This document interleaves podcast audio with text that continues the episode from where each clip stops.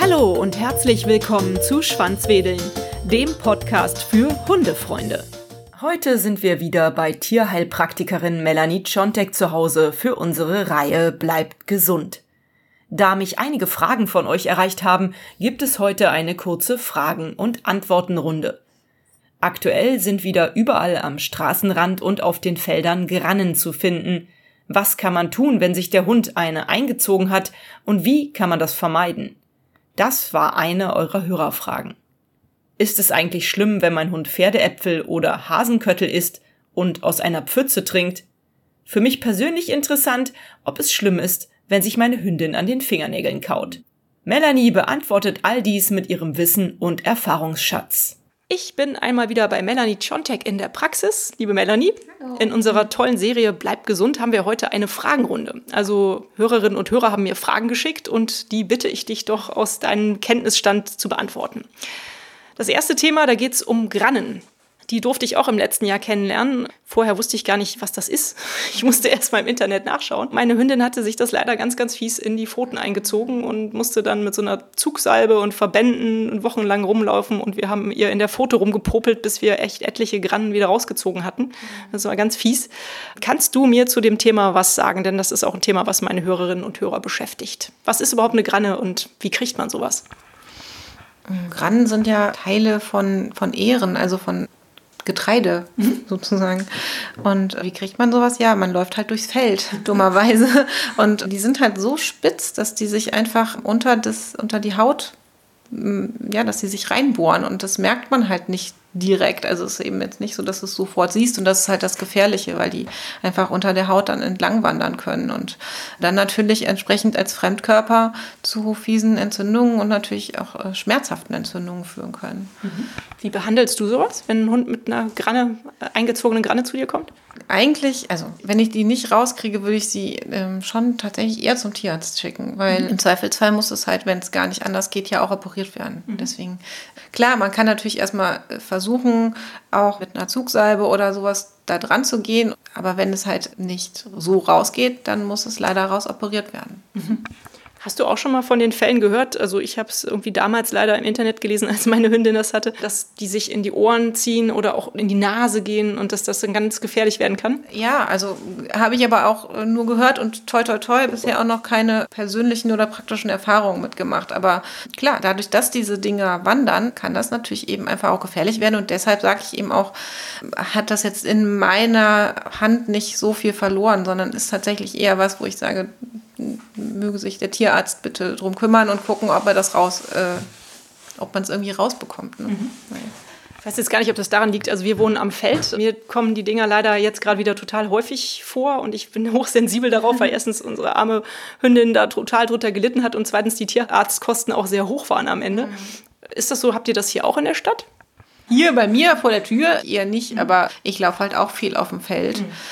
Und ja, ich versuche halt im Moment tatsächlich sowieso die Hunde nicht ins Feld zu lassen, weil wir auch gerade noch Brut- und Setzzeit haben und sich die kleinen Hasen und Rehe halt in den hohen Feldern auch verstecken oder von ihren Müttern dort abgelegt werden. Deswegen, es gibt viele Gründe, die Hunde gerade nicht ins Feld zu lassen. Und es ist jetzt auch nicht mehr allzu lange. Ne? Ich glaube, irgendwann in den nächsten Wochen werden die Felder abgemäht und dann können sie dort auch wieder toben. Aber eben aktuell aus verschiedenen Gründen, und zwar das sind Grannen und die Tierkinder, äh, besser einfach nicht ins Feld lassen, so es geht. Ja, richtig. Gut, also das ist der Ratschlag in dieser Beziehung. ist ja in Ordnung. Ist ja auch ein Tipp. Nächste Frage. Ist es schlimm, wenn mein Hund aus einer Pfütze trinkt?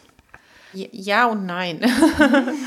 also klar, am besten ist immer, sie machen es nicht ist aber doch irgendwie relativ schwierig umzusetzen. Also, was ich versuche zumindest darauf zu achten, dass sie nicht aus so total alten, abgestandenen Pfützen trinken, wo schon sich so Blaualgen oder irgendwelche Algen drauf gesetzt mhm. haben oder so. Und eigentlich ist immer so dieses Thema, ne, Leptospirose, deswegen sollen sie nicht aus den Pfützen trinken. Eigentlich werden unsere Hunde ja in der Regel gegen Leptospirose geimpft oder wird empfohlen, dagegen äh, zu impfen. Und, und dieses aus der Pfütze trinken ist halt eben ein Grund dafür, dass man das nicht machen sollte.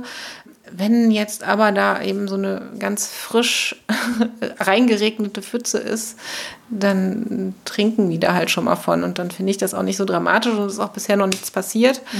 Aber klar, am besten ist immer, man achtet darauf, dass sie es nicht tun. Was ist eine Leptospirose? Leptospiren sind bestimmte Bakterien, die eben übertragen werden können, weil die sich im Wasser befinden. Kann halt zu schweren Lebererkrankungen führen. Ui, okay.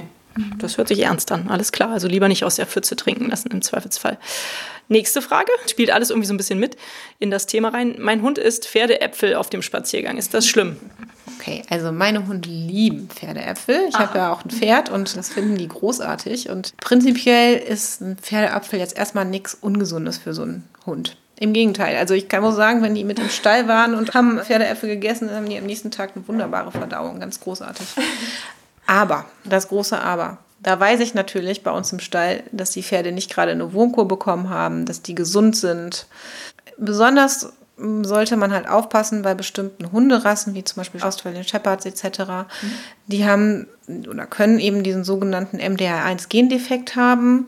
Das ist eine, das ist keine Erkrankung, es ist halt ein Gendefekt, der aber dafür sorgen kann, dass die Blut-Hirn-Schranke nicht gut funktioniert. Mhm.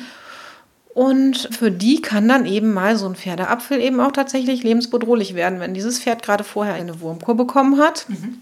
Der Hund frisst es und ähm, ja, kann dann natürlich äh, tatsächlich daran versterben.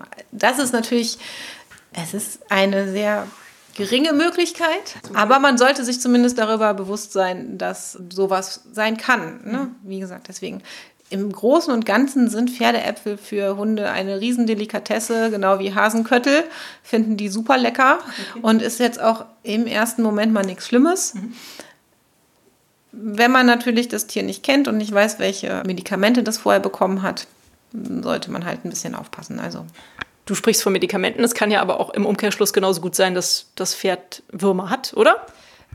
Ja, wobei tatsächlich die Würmer, also oft sind die eher wirtsspezifisch. Also, ah, okay. dass jetzt der Hund die Pferdewürmer bekommt, ist eher unwahrscheinlich. Okay, gut zu wissen. Eine Frage von mir. Meine Hündin knabbert sich seit neuestem an den Fußnägeln. Ist das normal? Ist die nervös? Was ist das Problem bei ihr? das kommt jetzt so ein bisschen darauf an, wie lang sind zum Beispiel. Sind die Nägel zu lang als Rückfrage? Ich habe beim letzten Tierarztbesuch danach gefragt, weil sie da ganz gerne mit arbeitet. Also sie haut ganz gerne so mit der Pfote, ne, wenn sie mhm. spazieren gehen will oder so. Und äh, wir haben alle in der Familie schon sehr zerkratzte Beine. Deswegen habe ich gefragt, ob man die Nägel mal schneiden sollte. Daraufhin meinte die Tierärztin, nein, die sehen ganz normal aus. Also ich dachte eigentlich nicht, dass sie zu lang sind. Okay, also einfach mal gucken, wenn, der, wenn die Foto so auf dem Boden liegt, ob die Nägel aufkommen. Mhm. Ne? Das schon mal erstmal so zur Kontrolle. Oder ob zum Beispiel die Zähne so ein bisschen angehoben werden durch die Nägel. Dann mhm. kann es eben einfach sein, dass ihr das unangenehm ist. Mhm. Dann würde ich halt gucken, ob man die ein bisschen äh, Spitzen schneidet. Also die Spitzen der Nägel so ein bisschen abkappt. Ich habe aber auch zum Beispiel eine Hündin, die macht das schon mal. Aber auch nur ab und zu. Also ne, da, da finde ich das jetzt auch ähm, nicht ungewöhnlich. Ne? Also deswegen dann darf die das auch. Aber wenn das jetzt irgendwie überhand nehmen würde, ähm, dann ist eben immer die Frage, ne, macht die das, weil die da irgendwas stört? Mhm. Hat die vielleicht irgendwo einen Schmerz? Mhm. Oder ist das tatsächlich irgendwie eine Übersprungshandlung? Dass sie, äh, da müsste man gucken, in welchen Situationen macht die das. Mhm. Macht die das, wenn ihr langweilig ist? Macht die das, äh, wenn sie eigentlich tatsächlich nervös ist? Oder wann, wann macht sie das überhaupt? Ne? Das würde jetzt, ich würde jetzt persönlich eher sagen, aus Langeweile, weil sie macht das, sie liegt vor meinem Bett und auf einmal höre ich so knuspern und ich denke so, hä, da steht doch gar kein Knochen da, knuspert sind, sondern knabbert sie an ihrem Fußnagel. Keine Ahnung, weiß ich auch nicht. Aber Okay. Ich werde es mal beobachten. Genau, beobachte es mal, guck mal, wie die wirklich auf dem Boden steht, die mhm. Pfote. Ob ich würde halt, ne, wenn du jetzt zu mir kommen würdest, würde ich erstmal auch gucken, sind alle Gelenke da irgendwie gängig? Hat sie da irgendwo einen Schmerzpunkt? Ist da irgendwas, was sie stört? Mhm. Macht sie das immer nur an einer Seite? Macht sie das auf beiden mhm. Seiten? Okay. Macht sie das hinten und vorne? Also man müsste halt immer so ein bisschen gucken, was macht sie da eigentlich mhm. genau? Also ja, beobachten. Mhm. mhm. Okay. Super, das war's auch schon. Die ersten Fragen, die mir zugeschickt wurden, sind damit beantwortet. Vielen Dank für deine Informationen zu den Themen und äh, bis zum nächsten Mal. Danke, Melanie. Tschüss. Das war heute nur eine kurze Episode Schwanzwedeln und gleichzeitig ist es uns wichtig, eure Fragen zeitnah zu beantworten und sie nicht auf die lange Bank zu schieben. Es freut mich, dass ihr auch heute wieder interessiert zugehört habt. Habt ihr noch weitere Fragen an Melanie oder mich? Feedback und oder Themenvorschläge? Dann schreibt sie doch gerne an die Mailadresse, die ihr in den Shownotes findet. Freut euch auf die nächste Folge Schwanzwedeln in einer Woche.